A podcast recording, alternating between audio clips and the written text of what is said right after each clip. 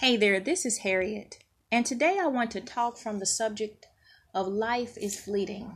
Let's get started. Early in my adulthood, I spent a lot of time worrying about so many things that didn't matter. I realized that most of the, of the stuff that I was obsessing over, the things that I was so concerned and worried about, most of them never happened. And I, I wasted too much time expecting and feeling entitled to relationships that were just insignificant.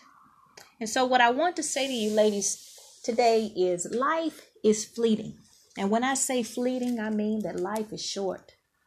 And so many times we don't realize how short it is until we're either faced with someone who has abruptly passed away and uh, we never knew they were sick, or um, they have uh, contracted uh, COVID and uh, passed away from COVID, and you didn't think it could happen to this person because they were healthy, and you get the news that they have passed away, or maybe you have received some news with a diagnosis and you never expected that you would have to face uh, that particular illness or situation that you're probably facing right now. And and when you reflect back over your life you're probably thinking to yourself you know what I wish I didn't obsess so much over things that didn't matter because now you have a different idea or or a life has new meaning to you because now you realize that the next minute, the next second is not guaranteed and it's only by God's grace that you and I that we're still here today. And so as we go into the holiday season and some of you will be visiting relatives, and sometimes you may have people coming around to visit you. I don't want you to focus too much on what has been. I don't want you to worry too much about what has happened.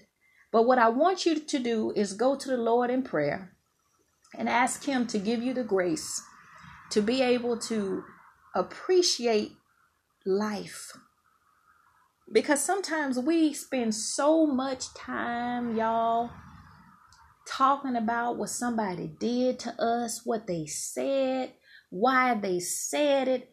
And those people are still walking around here raising hell, getting ready to go to hell, and we're going to allow them to take us there with them.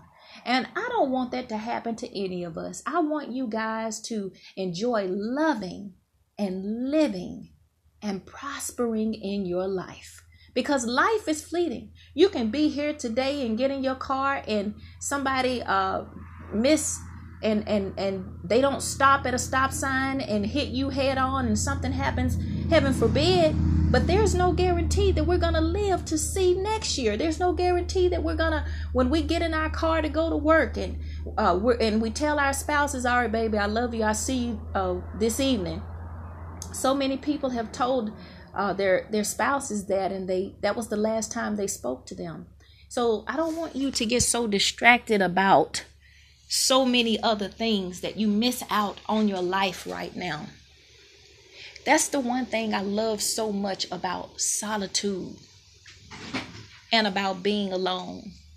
That sound that you all hear it is my gate and the trees and the wind blowing but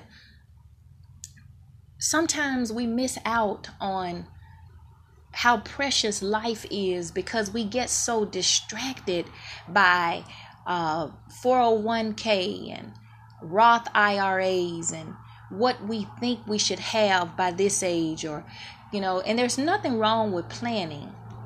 But remember that at the end of your day and mine, that God ultimately has the final say so and and that whatever he wants to happen will happen and what he doesn't it won't so we've got to get to a place where we continue to appreciate life and we accept what God allows to happen, which is a lot easier said than done. But the more you practice uh, just experiencing the, the pleasures and the peace of, of life uh, you learn how to be alone without being lonely. You learn how to, to love without expecting any love back in return. There's a freedom to it. You know, there's a freedom when you realize that your life truly is a gift. There's a there's a peace that comes with knowing that you're going to make the most of your life and that you're not allowing the behaviors of other people to control it.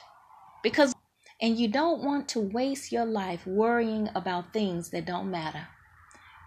Because one thing I know for sure is that we can be here today and gone tomorrow. Just because you're sick, it doesn't mean that you're going to beat somebody else leaving here. Because there are so many people who were not sick that's not here today. And so many folks who were sick, God still has them here. So I want to encourage you to stay with the Lord. Enjoy your life. Don't waste your life. There are so many people who would love to trade places with us. Don't spend major time with minor people. Don't do that in this life. And, and, and stop reliving what happened to you.